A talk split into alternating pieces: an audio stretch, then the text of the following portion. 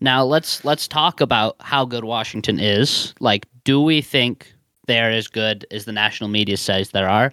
I've seen several people say they should be ranked number one right now, based on how well they've played. Are we bought in on them as playoff team, national title caliber team? Uh, I'll start with you, Carlos. I'm I'm not there yet. I think they could be. I think they've got to do some stuff that's going to surprise me.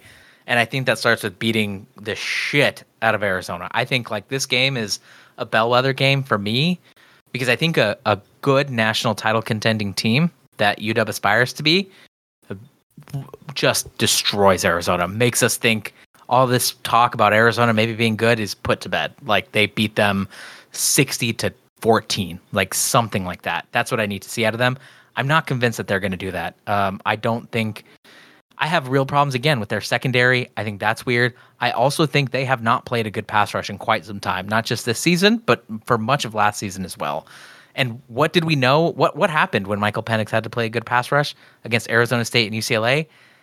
Things didn't go so well. So I want to see Michael Penix under pressure. Have they has the offensive line actually improved to the point where it doesn't matter if the other team has a good pass rush, they're still going to get him there? Because I'm I'm also just feeling a little queasy about an offense that relies on like bombing it 40 yards downfield as the entire source of their offense. Like it really does feel like that.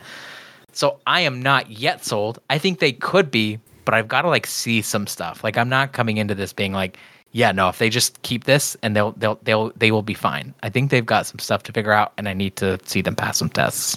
All right. Avery? Um something in my body just like really rejects and We hope you enjoyed this short preview. For the full episode and more bonus content, go to notruckstops.com.